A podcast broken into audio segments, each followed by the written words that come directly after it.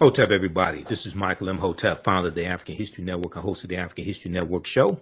I was on Roland Martin Unfiltered as a panelist on Friday, September 22nd, 2023, and we discussed the possible upcoming government shutdown, the culpability of the feckless Republicans, and Kevin McCarthy. Here's that discussion. You look right there, Michael, one of their own, like, yeah, we the ones who act stupid. Absolutely. Karl Rove, you know, I rarely agree with Karl Rove, but this is the time that I agree with him.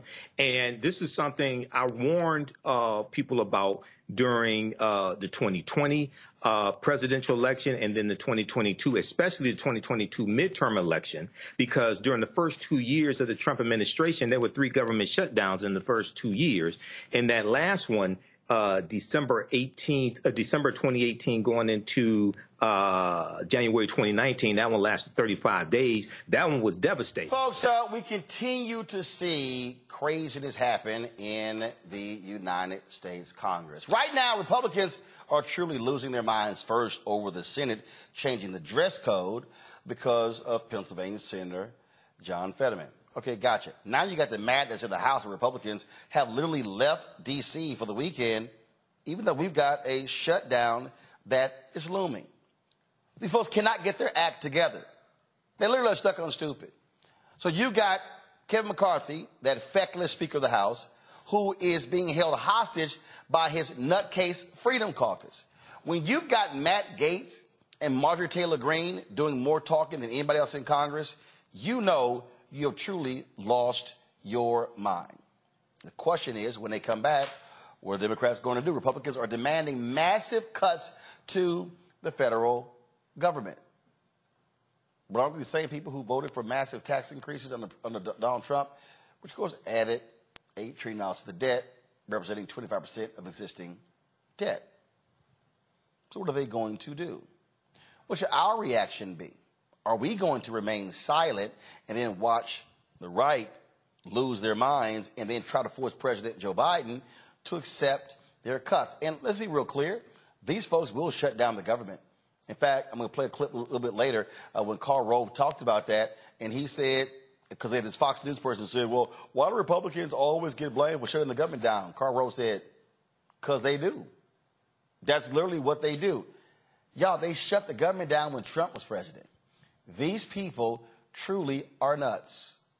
My panel, Michael M. Hotep, host the African History Network show out of Detroit, joins us. Matt Manning, civil rights attorney out of Corpus Christi, Texas. Killa Bethea, communication strategist out of D.C. I don't understand any of these nutcases. Hold on, let me. Michael, they really are crazy. And we don't have Michael yet. All right, so we lost Michael, so let me know when you'll get Michael back. I'll turn to Matt and Kelly. Kelly, I'll start with you. Here's my whole deal in this whole piece. This is where Democrats should literally say, you do you. Y'all let me know when y'all go through all y'all nonsense. I'll be here waiting. They should not commit to anything until the nuts in the House move forward. And my thing is, they fought so hard to get the majority. They fought so hard to keep power, Republicans, and then to use it or, frankly, abuse it in this manner in a way that does nothing for the American people, doesn't even do anything for their caucus or their own agenda. It is like they just thrive on chaos. They thrive on the misinformation and the uncertainties because the only way they can galvanize their base is if something is wrong and they can blame somebody else for it. But yeah, it's ridiculous up here in D.C. right now between that and indictments and impeachments that don't need to be here. It's crazy. And it's like no one is paying attention to the American people regarding what they need, how they need it, and how soon they need it. Because these are jobs and lives that we're talking about. Matt, again, these are the people who they really don't care. They're insane. They're insane. And they will, without a doubt, they'll shut the whole thing down just because. And you see, they wouldn't even vote on a budget. And McCarthy was like, man, what's wrong with these people? Guess what, Kevin? They're yours. Yeah, and you see how they even put him in place. I mean, he's in a precarious position to begin with. considering they had so many votes to even let him be the speaker. And I think the reason is, Roland, partially is because they find that there's political capital to that, in terms of being obstructionist. That's why we're continuing to see it. I don't think that's sustainable. I think at some point even people in their own constituency start to say, you're not getting anything done. But that, I think, goes again to the crisis of representative democracy that we see now. That you got people who are in office running to stay in office and who are not concerned about their constituents and the greater good. But it's because there has not been a political price to pay for their, asinine actions yet. Michael, this really is one of the funniest clips that I've seen. It was on Fox News Sunday with Shannon Ream, and she thought she was sort of trying to make the point defending Republicans for getting blamed for government shutdowns. Karl Rove blew that up in her face. Go to my iPad, watch this. There's another fight that everybody's going to get blamed for, too. Another Hill headline says this: lawmakers prepare for shutdown blame game. Karl, this never seems to go well for anyone, but it does generally seem that Republicans get blamed for these shutdowns. Well, generally because Republicans are responsible for the shutdown. They seem to eagerly want it. So, yeah, there's a reason why they get blamed. And look, the American people demand that their government try and run itself in an appropriate fashion. And the fact that the biggest financial and business enterprise in the world, the U.S. government, cannot pass a budget in time and then ends up shutting itself down over things that are on the margin. I mean, we're talking about the difference between this and that. And the Republicans are going to be shoot themselves in the foot and run up to the 2024 election if they continue to think that shutdowns are a great way to put themselves in front of the American people. And there you go right there, Michael. One of their own, like, yeah, we the ones who act stupid. Absolutely. Karl Rove, I rarely agree with Karl Rove, but this is the time that I agree with him. And this is something I warned people about during the 2020 presidential election and then the 2022, especially the 2022 midterm election, because during the first 2 years of the Trump administration, there were 3 government shutdowns in the first 2 years.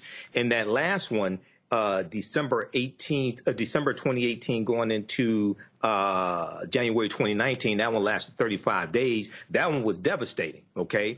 And when you talk about the government shutdown, at least going back to the last government shutdown, 2018, 2019, we know about 18% of the federal employees are African American. So you had a lot of federal employees who went without getting paid for that period of time. They were shut down. But also you have federal contractors. You have some African American owned businesses that have federal contracts. And if this gets to the point where federal contractors don't get paid, that means their employees don't get paid as well.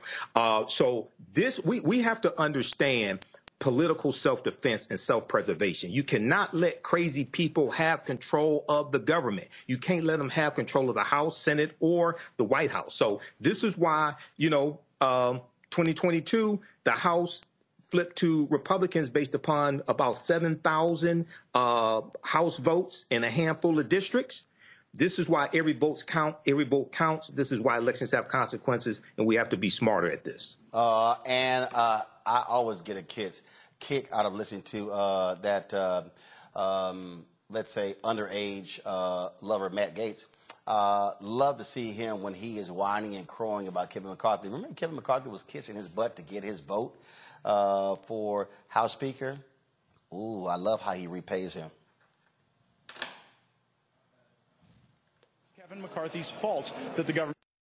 government is going to shut down. Yes, and it's Kevin McCarthy's fault that the government is going to shut down because we didn't move individual spending bills. We cannot blame the Democrats for having not done our job to comply with the coalition agreement that we made at the beginning of the year. That is the fault of the Speaker, and I believe that if he does not immediately remediate that, he will likely face a motion to vacate. I'm not for everyone. I get that. But a deal's a deal.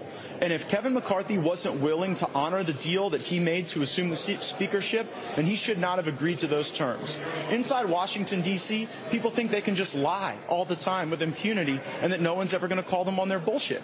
But, Kevin broke this deal And I intend to hold him to that deal or to hold daily votes on a motion to vacate. Yeah, I'm pretty frustrated. And I had so much hope when Speaker McCarthy made this agreement that we could turn this place around during both Republican and Democrat control.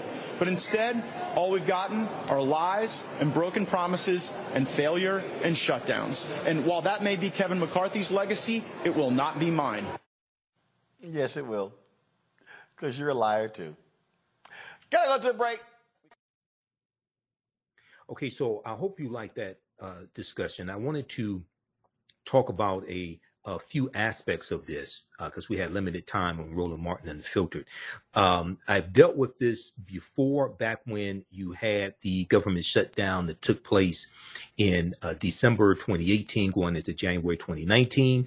And we know in the first 2 years of the Trump administration, we know there were 3 government shutdowns in the first 2 years. So let's look at a few articles here dealing with this topic, okay? And I want to also focus in on how this will negatively impact the African-American community. Let's look first at this piece from PBS.org, Public Broadcasting System, PBS.org. And this one is called "The Government is Headed for a Shutdown," okay? And this is, they picked this up from the Associated Press. "The government is headed for a shutdown. Who's affected and what happens next?" This is from September 23rd, Saturday, September 23rd, 2023, okay? And PBS.org picked this up.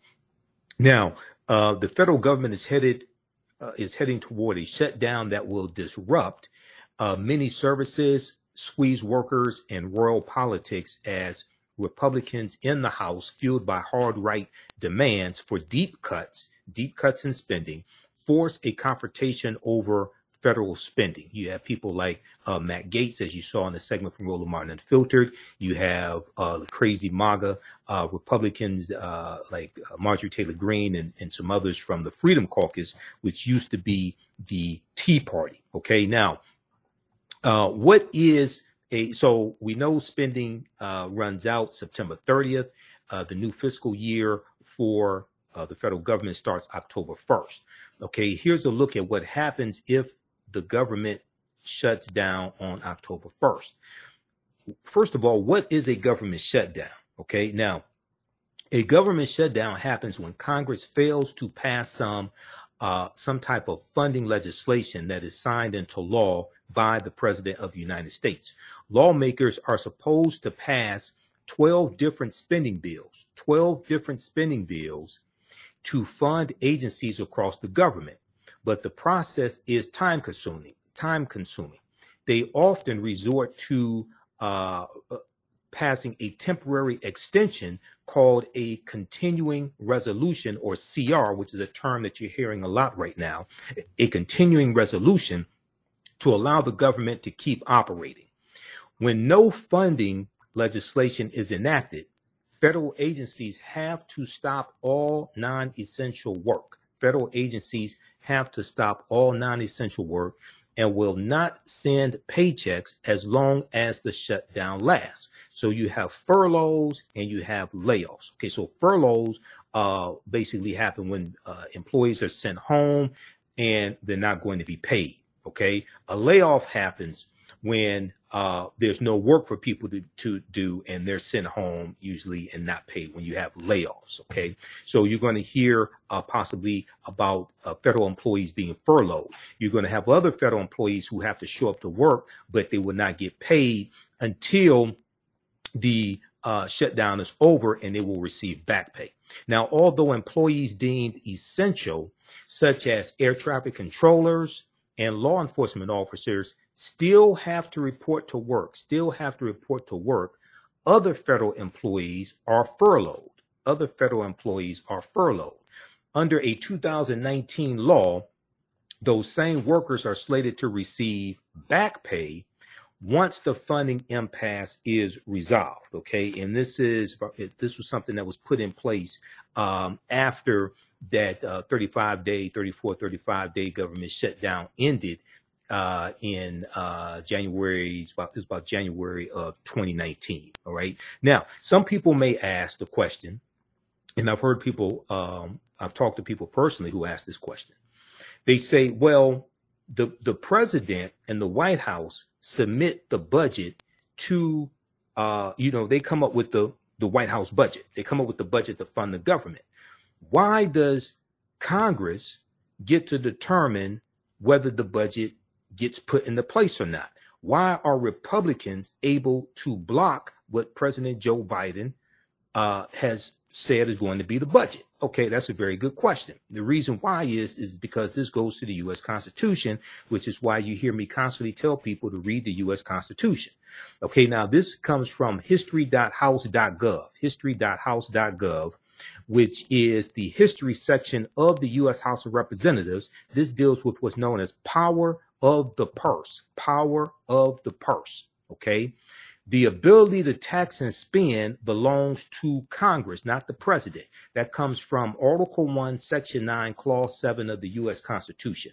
Quote, no money shall be drawn from the Treasury, but in consequence of appropriations made by law, and a regular statement and account of the recipients of the receipts and expenditures of the receipts and expenditures of all public money shall be published from time to time.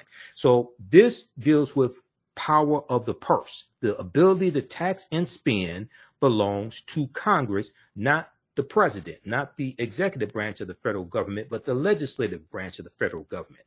Congress, and in particular, the House of Representatives, is invested with the power, quote unquote, the power of the purse.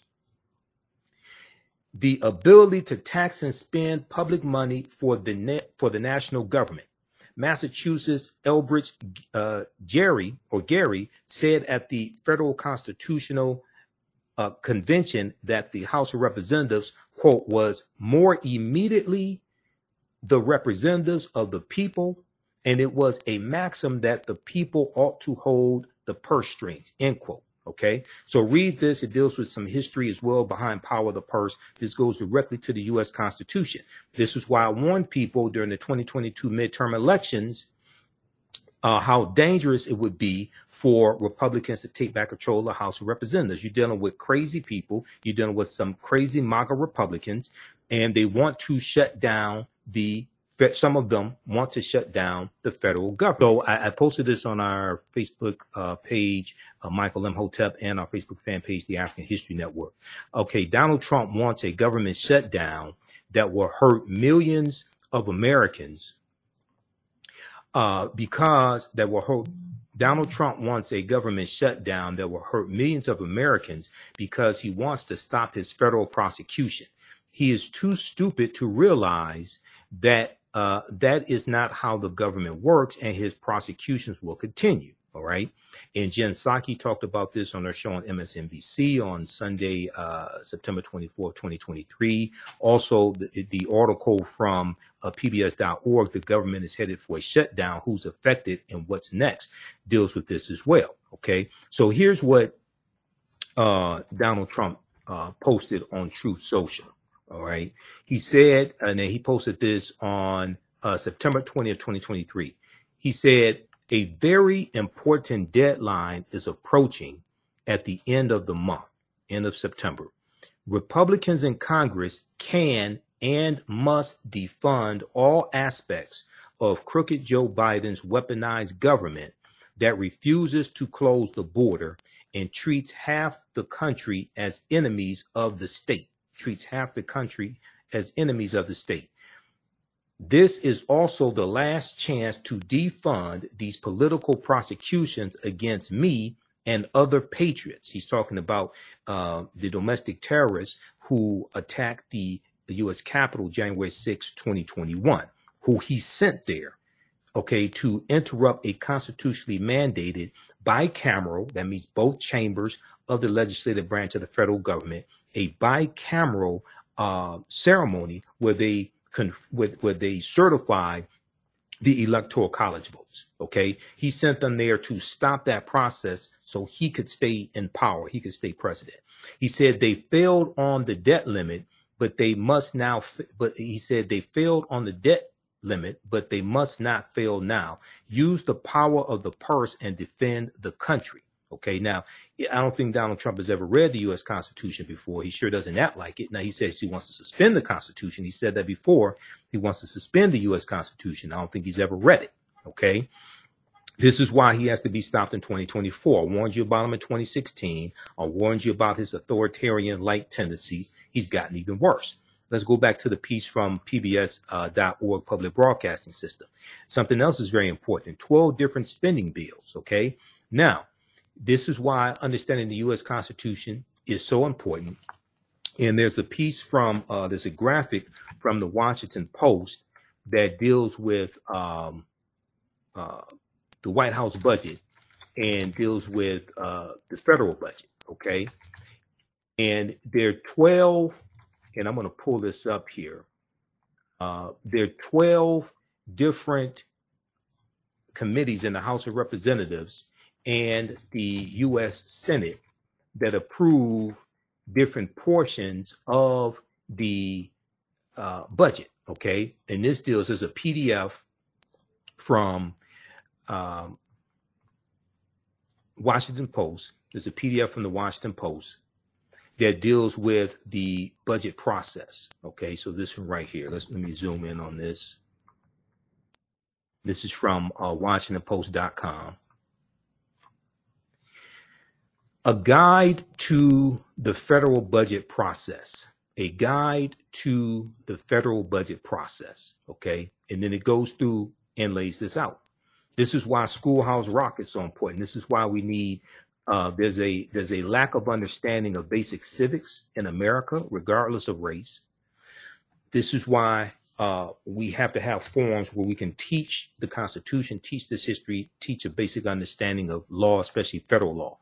The president's budget request is the first step in the complex process of funding the federal government. Now, this is by Karen Urish and Laura Stanton for the Washington Post.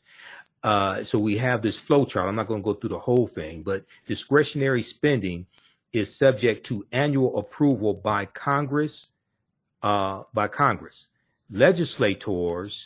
have less control over mandatory spending, which is devoted to entitlement programs. So one on or before the first Monday in February, the president submits to Congress a detailed budget request for the next fiscal year, which begins October 1st. OK, the House and the Senate, their conference committees, their appropriations committees, their conference committees will vote on the budget and different parts of the budget based on the president's proposal. The House and Senate budget committees propose budget resolutions that sets targets for spending and tax revenue and identify any policies that will need to move through reconciliation. These are sent to the floor for a vote and differences are resolved in conference. Then we have the approval by 12 subcommittees in the House and Senate Appropriations Committees. OK, the House and Senate Appropriations Committees divided the discretionary spending set forth in the budget resolution among each of their 12 subcommittees. This is why you can't have crazy people like Republicans in charge of the House of Representatives, because they control all of the subcommittees in the House of Representatives. Each subcommittee conducts hearings on the programs under its jurisdiction and votes on and votes out of committee the bill.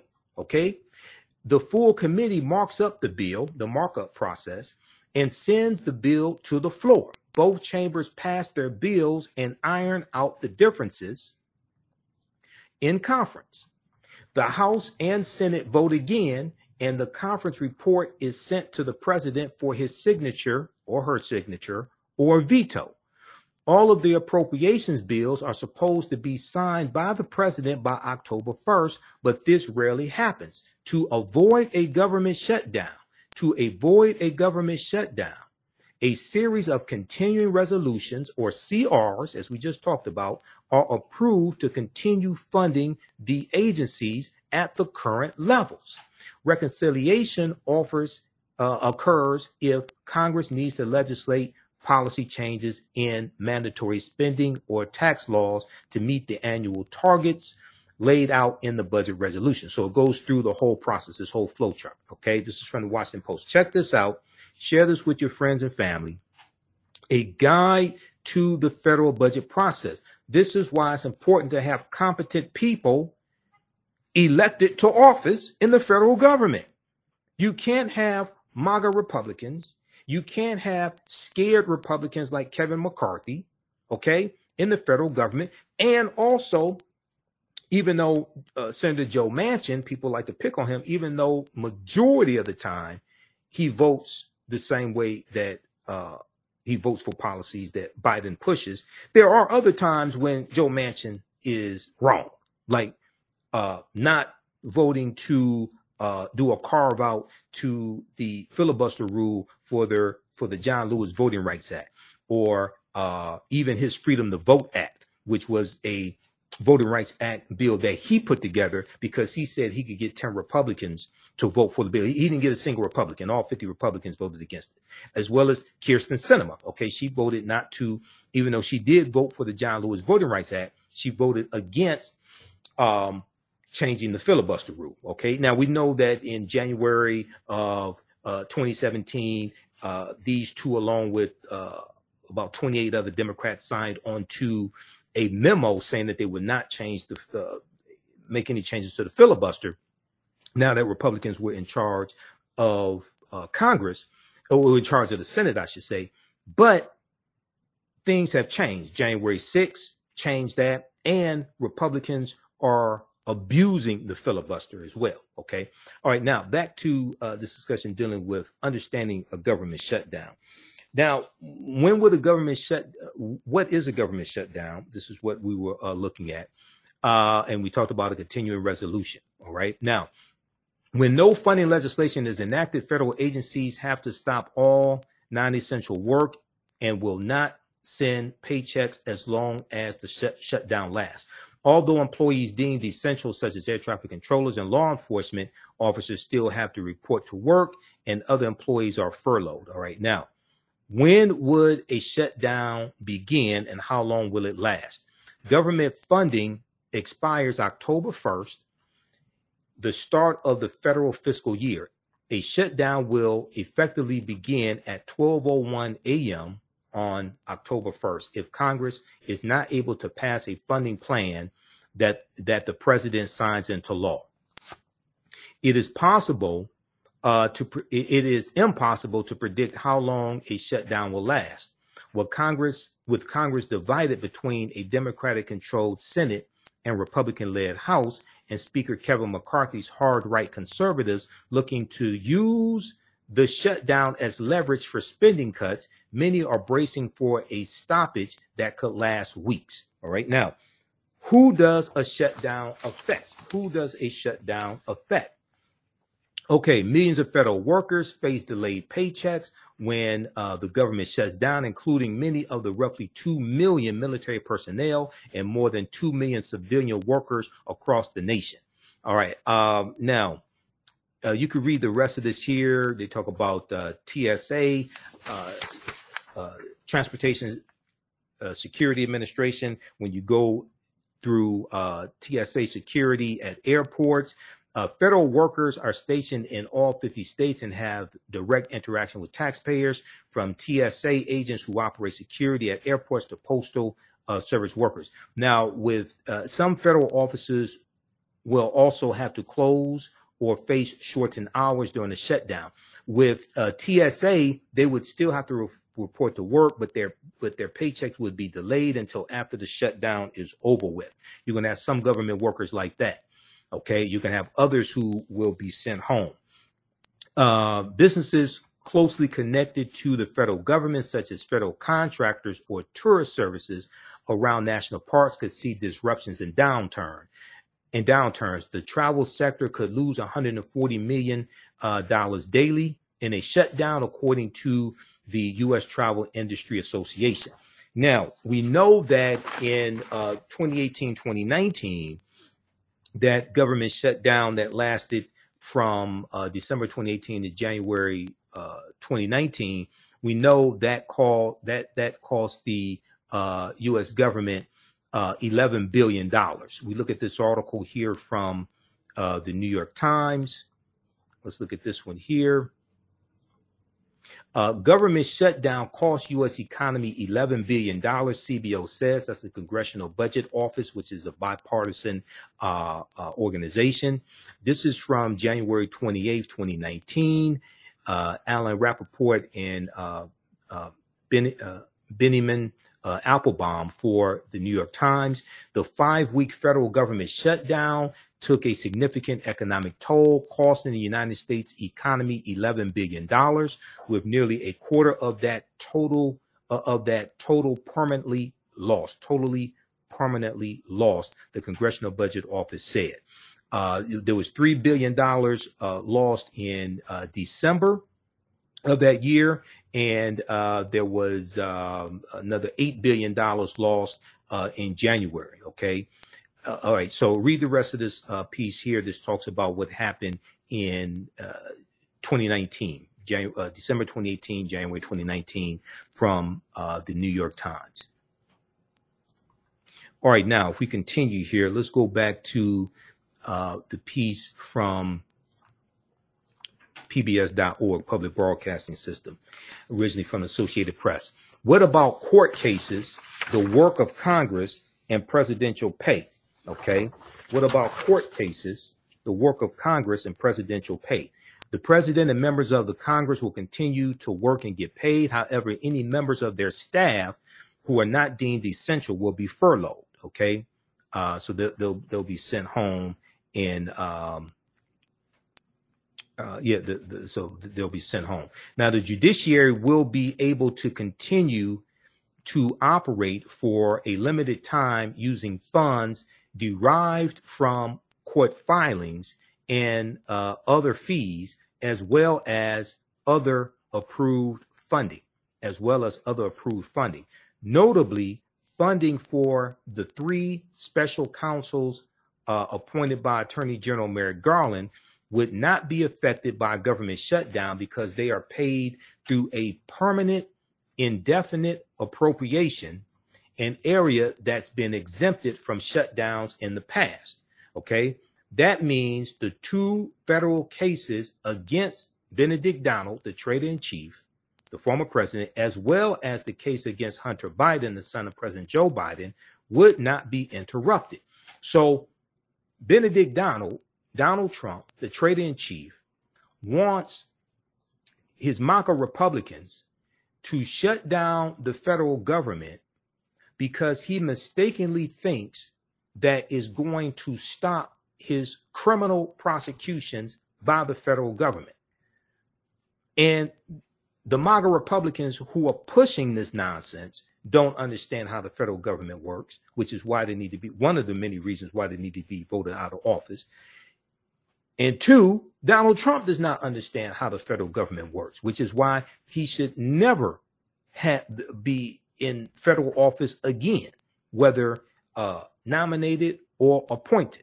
The only thing he should have to do with the federal government, as far as I'm concerned, is being prosecuted by the federal government. All right, now let's go back to this piece here dealing with what happens during a government shutdown. Now, has a government shutdown ever happened before? There have been 21 going back to 1977. Okay, now prior to the 1980s, lapses in government funding did not result in government operations significantly shuttering or shutting down. But then U.S. Attorney General Benjamin Cervelletti, in a series of legal opinions in 1980 and 1981, argued that government agencies cannot legally operate during a funding gap. Federal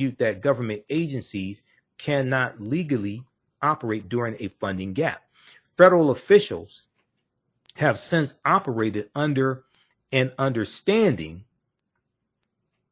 they can make exemptions for functions that are, quote unquote, essential for public safety and constitutional duties. Since 1976, there have been 22 funding gaps. Some sources say 1977, 21 funding gaps. Okay, since 1976, there have been 22 funding gaps, with 10 of them leading to workers being furloughed. But most of the significant shutdowns have taken place since Bill Clinton's presidency, when then Speaker Newt Gingrich and his conservative House majority demanded budget cuts. Okay, this is why. Now, what's interesting is they want budget cuts when they're not in power, Republicans, when they don't have the White House. When they had the White House, because they weren't talking about all these budget cuts during the first 2 years, especially of the Trump administration. And Donald Trump ran up the national debt. He added $8 trillion to the national debt in 8 years. Donald Trump added $8 trillion. I'm sorry, in 4 years. Donald Trump added $8 trillion to the national debt in 4 years. Republicans largely were not talking about all these spending cuts then. But now that they're not in the White House, now they want all these spending cuts. And they consistently vote against policies that are beneficial to African Americans as well, which is why they should never be in power again. Now, the longest government shutdown happened between 2018 and 2019, when then President Benedict Donald and congressional Democrats entered a standoff over his demand for funding for his fake border wall. Now, didn't Donald Trump say that Mexico was going to pay for his fake border wall? But he's going to shut down the government because he couldn't give funding for his border wall that he lied and said Mexico was going to pay for. Now he wants the government shut down to stop federal prosecution, federal criminal prosecution against him. And even if it shuts down, the prosecution is still going to continue. Now, that disruption in 2018-2019 lasted 35 days through the holiday season, but was also only a partial government shutdown because Congress had passed some appropriation bills to fund parts of the government. Now, what does it take to end a shutdown? Well, first of all, you need some competent people negotiating. One, it's the responsibility of Congress to fund the government. That they are constitutionally mandated to fund the government. The House and Senate have to agree to fund the government in some way, and the president has to sign legislation into law. Congress also relies on a so-called continuing resolution, or CR, to provide stopgap money to open government offices at current levels as budget talks are underway. Money for pressing national priorities, such as emergency assistance for victims of natural disasters, is often attached to a short-term bill. But hardline Republicans say any temporary bill is a non-starter for them. Any temporary bill is a non-starter for them. They are pushing to keep the government shut down until Congress negotiates all 12 bills that fund the government, which comes from those 12 subcommittees in the House of Representatives and U.S. Senate, which is historically a laborious undertaking that is not that isn't resolved until December at the earliest. Trump, who is Biden's top rival heading into the 2024 election, is urging on Republican hardliners. If they are unsuccessful, the shutdown could last weeks, perhaps even longer. Okay, so read the rest of this here. From PBS.org, the government is headed for a shutdown. Who's affected and what happens? Once again, elections have consequences. Okay, as I stated on Roland Martin Unfiltered, the difference between Republicans being in control of the House of Representatives and Democrats being in control of the House of Representatives was about 7,000 votes over a handful of House district races. Lauren Boebert out of Colorado, she won her race by only 750 votes. Every vote counts. Every vote counts, which is why Republicans work so hard to suppress certain people's votes, especially African Americans. Now, if we look at this, CBSnews.com also has a good article. Why does a government shutdown affect most? Who does a government shutdown affect most? Here's what happens to the agencies Americans rely on. This is from CBSnews.com. Let's pull this up. You can check this one out as well. Who does a government shutdown affect most? Here's what happens to agencies Americans rely on. This is from September 22nd, Friday, September 22nd. And there's just a couple of things. Let me zoom out on this. There's a couple of things I want to highlight on this one here. So a shutdown occurs when Congress fails to approve a new spending for federal agencies, which are generally barred from spending money without congressional authorization. OK, there are some exceptions, like activities needed to protect life and property. Each agency makes its own determination about which employees are needed to stay on the job, meaning the impact on federal operations can vary widely. All right. Now, since no annual spending bills have passed, a government shutdown would touch nearly every corner of the vast federal government. Okay, since no spending bills have passed, a government shutdown would touch nearly every corner of the vast federal government. Many vast federal government, excluding programs that have permanent funding. Many federal employees would be required to keep working without pay. Hundreds of thousands more would be furloughed and sent home with their paychecks delayed until there is a resolution. OK, so some would have to continue working without pay. They'll get back pay once a budget is passed and signed into law. Like TSA agents, they would continue to work without pay. Hundreds of thousands of other federal employees would be sent home, and their paychecks are going to be delayed until there's a budget. The budget passes and is signed into law. Okay, so you can read the rest of this here. It talks about Social Security Administration. Seniors will still get their Social Security checks. Takes you through all this. And they talk about, one of the things they talk about here is food assistance. Okay, the SNAP program. That's on page 3. Let's see if we can see this here. Social Security, Postal Service, food assistance.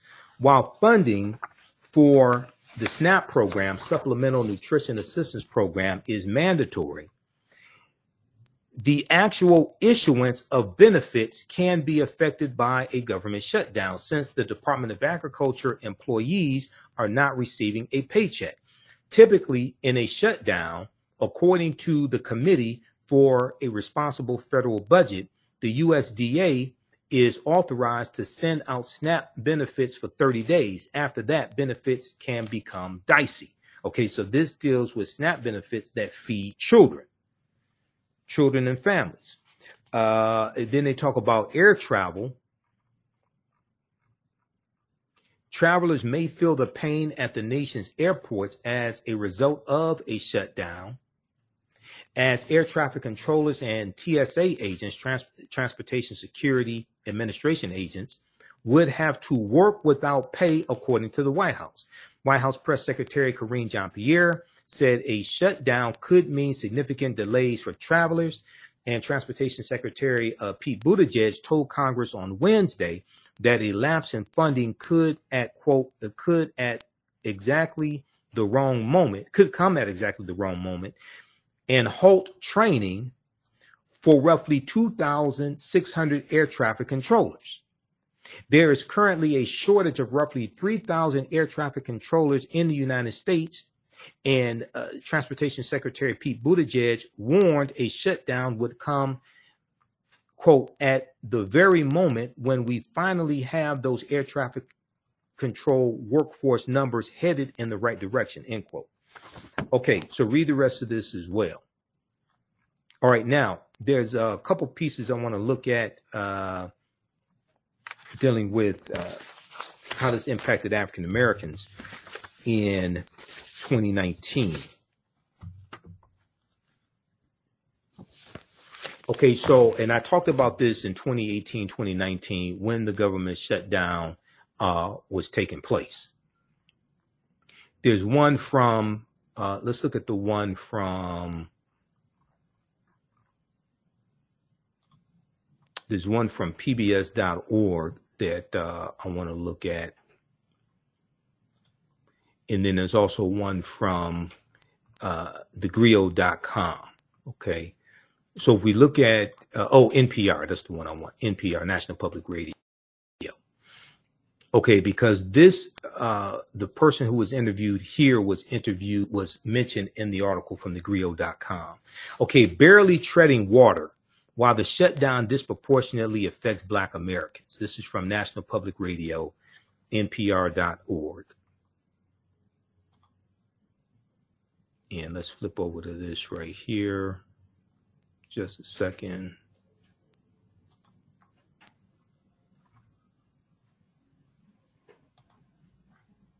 Okay. This one right here. Barely treading water. Why the shutdown disproportionately affects Black Americans. This is from January 14th, 2019. This is written by Ari Shapiro.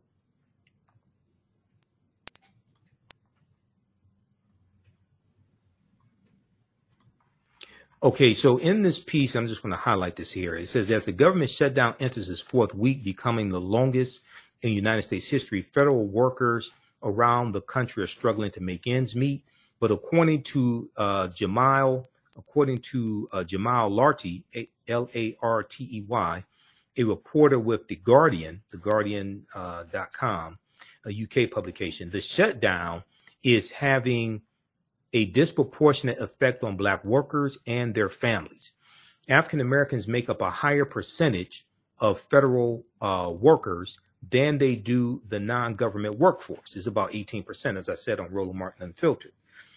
That's in part because for generations, government has provided good wages and job security to African Americans who faced overt discrimination in the private sector.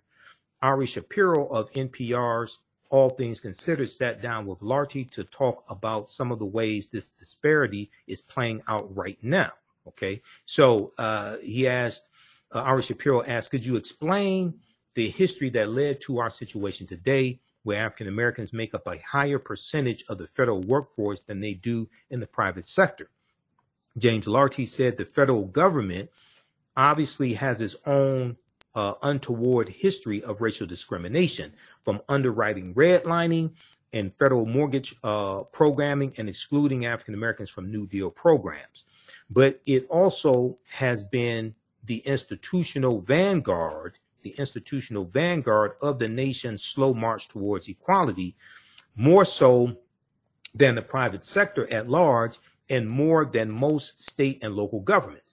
In 1941, President Franklin Roosevelt signed Executive Order 8802, which banned race discrimination in the defense industry. Okay, now I talked about this on Roland Martin Unfiltered when we discussed it was a couple of days before the 60th anniversary of the March on Washington.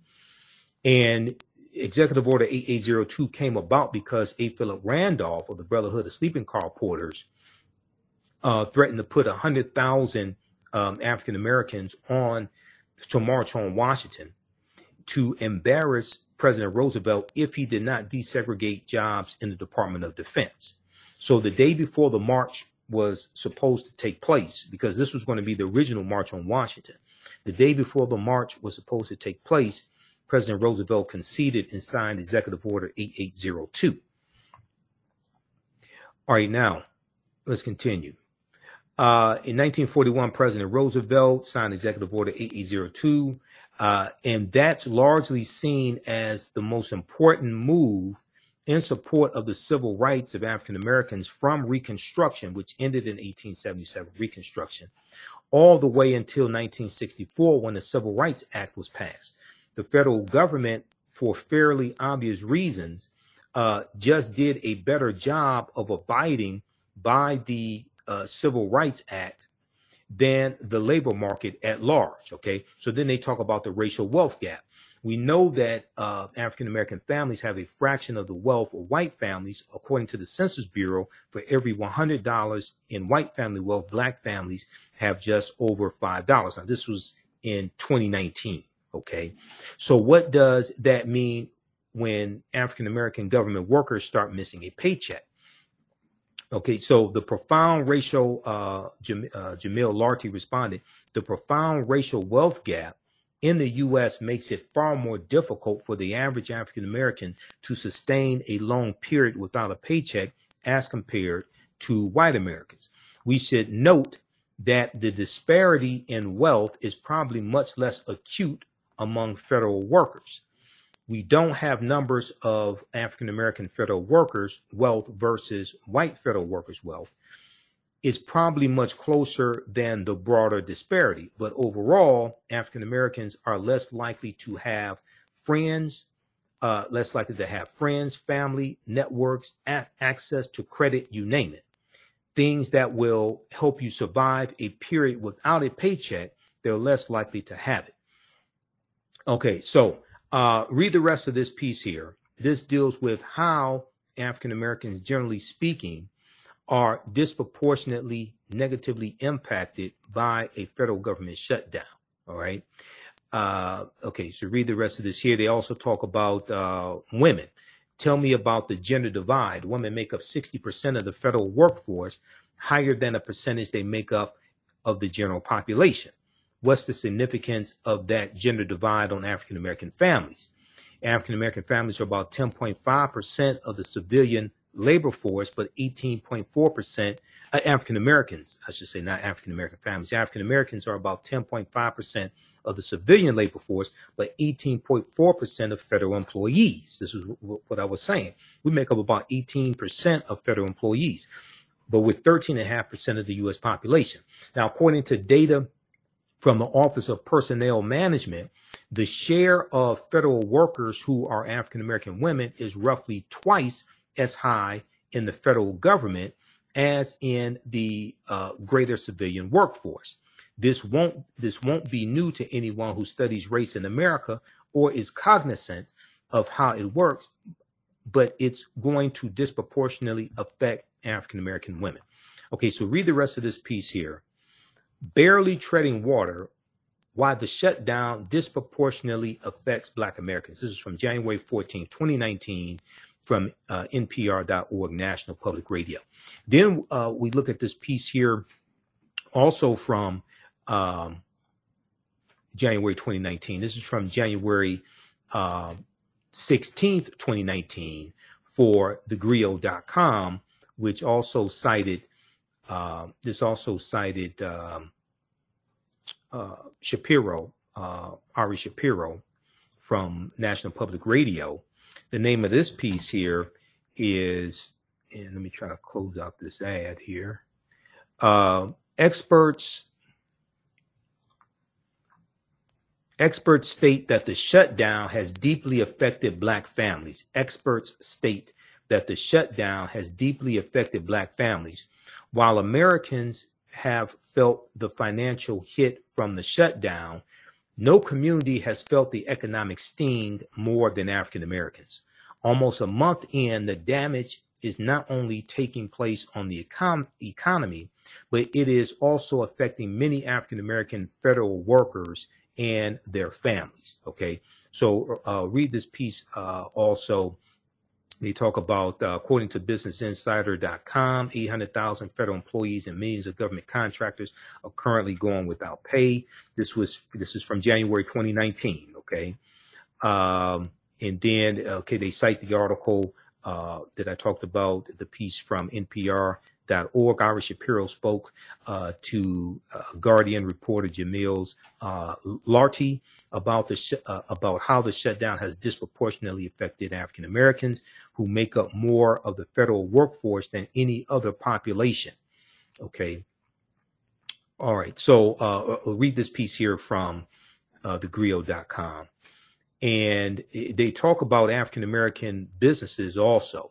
Jamal Lartey also noted that there's no precedent for government contractors to receive back pay when the shutdown ends. Thus, no one fully knows if they will receive income for the weeks that they were furloughed. Okay, now I know that Democrats in Congress are trying to get a bill passed to try to give back pay to federal contractors who were laid off or something of that nature.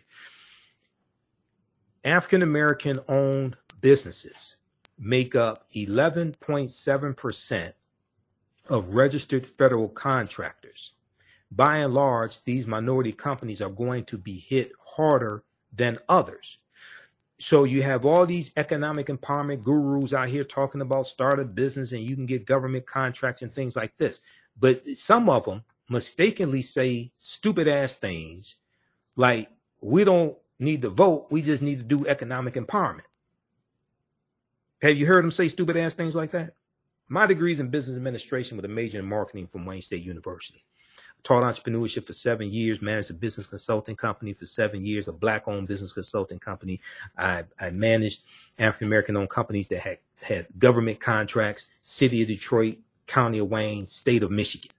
Okay, so I'm not talking about what I read in textbooks, even though I read the textbooks. I'm not talking about what I saw in documentaries, even though I'm in 7 documentaries.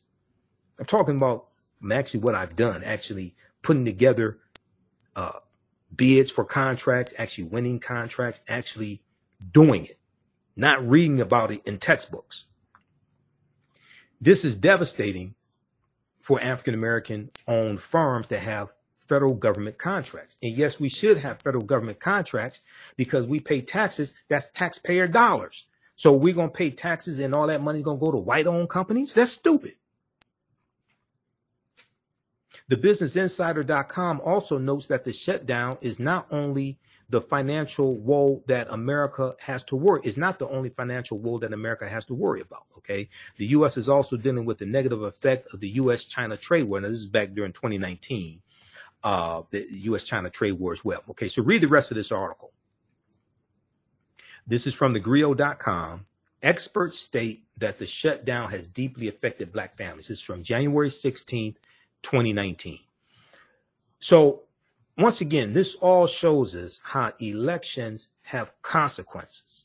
All right. And, you know, I teach a whole concept called political self-defense. Everybody visit, you know, if you like this type of information, give us a thumbs up, give us a heart, give us a like on this broadcast.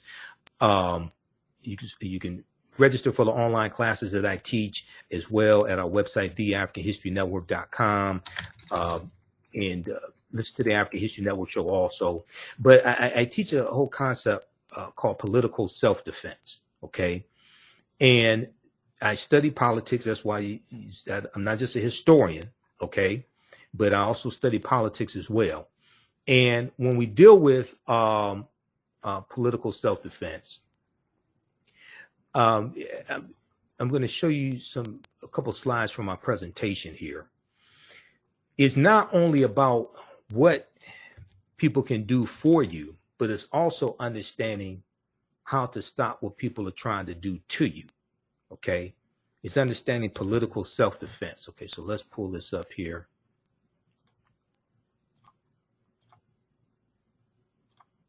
All right, so political self-defense deals with understanding how laws and policies impact the economic conditions of African Americans.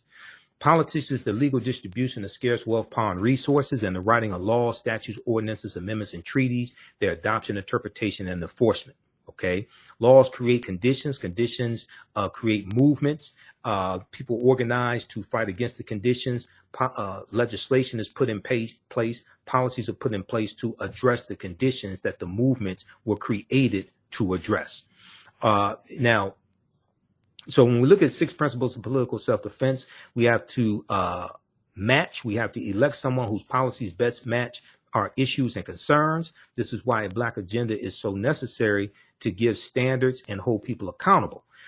A black agenda is not what politicians give us. A black agenda is what we put together and organize and put together based upon understanding history, economics, law, and politics. And that's what we present to elected officials.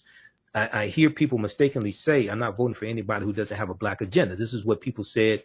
Some people said in 2018 in Florida when Ron DeSantis was running against Andrew Gillum. All right. And I cautioned them and I said, they said that they weren't voting for Andrew Gillum because Andrew Gillum doesn't have a black agenda. I said, well, Ron DeSantis has a black agenda. He has an anti-black agenda. And an anti-black agenda is worse than not having a black agenda. And you see how things are playing out in Florida, from the attacks on African Americans voting, from him putting together a police force to go arrest African Americans who are ex-offenders, who received their voter registration card in the mail, and they were told that they could vote, to the attacks on the AP African American Studies course, to the social studies standards coming from the Florida Department of Education that Ron DeSantis also supports. And part of what is being taught to middle schoolers is that some enslaved Africans benefited from skills that they learned. All this nonsense coming out of Florida. Okay, Ron DeSantis has an anti-black agenda. All right, so we have to elect people whose policies best match our issues and concerns. Also, we have to elect somebody who can create an environment for us to push our agenda the farthest and get the most accomplished. Okay. We have to, number three, stop financing our own dehumanization. Many times we do this and don't know it, like our pension funds. Some of our pension funds are invested in privatized prisons. OK, in January, I think it was January of 2017, you had employees in the city of New York who divested $48 million from three privatized prisons. OK, because you can contact your benefits manager and you can find out where your pension fund dollars are invested, or as well as your 401k dollars. The teachers in California, through the California Teachers Union, they did the same thing after they found out that some of their pension fund money was being invested in three gun manufacturers, including the gun manufacturer that manufactured the Bushmaster AR-15 assault rifle that was used in the Sandy Hook shooting. All right. So oftentimes we're financing our own dehumanization and don't know this. This article right here, June 8th, 2017, New York pension fund to back out of investments in private prisons. This is my presentation on political self-defense. Okay. Then also, let's see here. We have to, somebody who can be pushed. We have to elect someone who can be pushed in the right direction to do the right thing. They don't have to be perfect. I gave the example of, President Franklin Delano Roosevelt, Executive Order 8802, because he was pushed by A. Philip Randolph, okay, and the Brotherhood of Sleeping Car Porters, all right? Read about Executive Order 8802 at Britannica.com. This breaks this down in the role that A. Philip Randolph played, okay?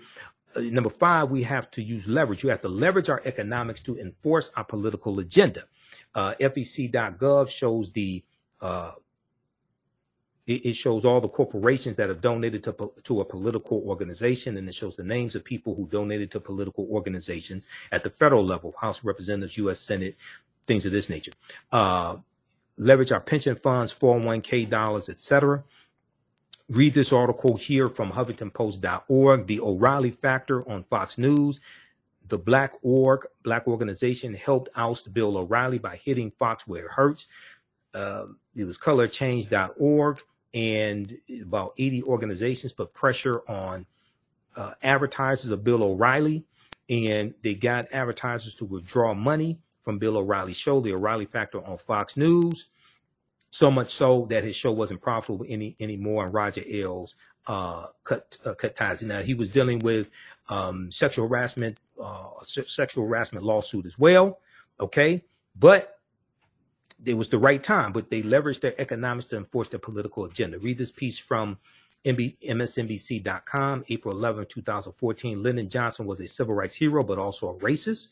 But the civil rights organizers and Dr. King and the Big Six, African-American leaders, et cetera, they were able to put pressure on Lyndon Johnson to pass a Civil Rights Act in 1964, a Voting Rights Act in 1965. He did not want to pass a Voting Rights Act in 1965, a Fair Housing Act in 1968, et cetera. Executive Order 11246, September 1965, which was affirmative action. They were able to get a number of things from President Lyndon Johnson because they put pressure on him, okay? And then lastly, we also have to elect people into office who will protect gains that have been made. To be able to protect gains that have been made, we have to assess gains that were made as well. Okay, so this is understanding political self-defense, political self-defense. All right, visit our website, theafricanhistorynetwork.com. Register for the online classes that I teach. We teach them on Saturdays and Sundays, Ancient Kemet, the Moors, and the Ma'afa, Understanding the Transatlantic Slave Trade, where they didn't teach in school. And it is a 12-week online history class that I teach. We deal with thousands of years of history and what leads up to the transatlantic slave trade taking place. You can register for that now at a discount. That's on sale, $60, regularly $130. Even after the course is over with, you can still go back and watch it as much as you want to. It doesn't expire. Then Sundays, usually 2 p.m. Eastern Standard Time, Black resistance movements from the Haitian Revolution, U.S. Civil War, Civil Rights Movement, and Black Power Movement, 1800 to 1968. Okay, you can support us through PayPal, Cash App, $ the AHN Show through Cash App, through PayPal, paypal.me/the AHN Show. Okay, and this is all at our website, theafricanhistorynetwork.com. If you want me to speak for your group or organization, you can contact me right through the website. Click right here at the top of the page, contact the African History Network. You can email me right there, or email me at ahnshow@theafricanhistorynetwork.com. Remember, right now it's correct wrong behavior. It's not over till we win. Wakanda forever. We'll talk to you next time. Peace. Is your child struggling with reading, writing, learning loss, and a culturally irrelevant curriculum? Do you want your child to be outstanding at reading and writing and also take pride in their culture? Then you want Reading Revolution Online. Reading Revolution Online is a web-based reading support program. We serve scholars in grades K through 8, and through our innovative approach, we help them build reading confidence and cultural identity development, equipping them for success in school and life. They learn about Black heroes and sheroes through captioned videos, reading selections, and other activities. Reading Revolution Online is an experience for the whole family. Do it for the culture. Go to readingrevolution.org and get your membership today.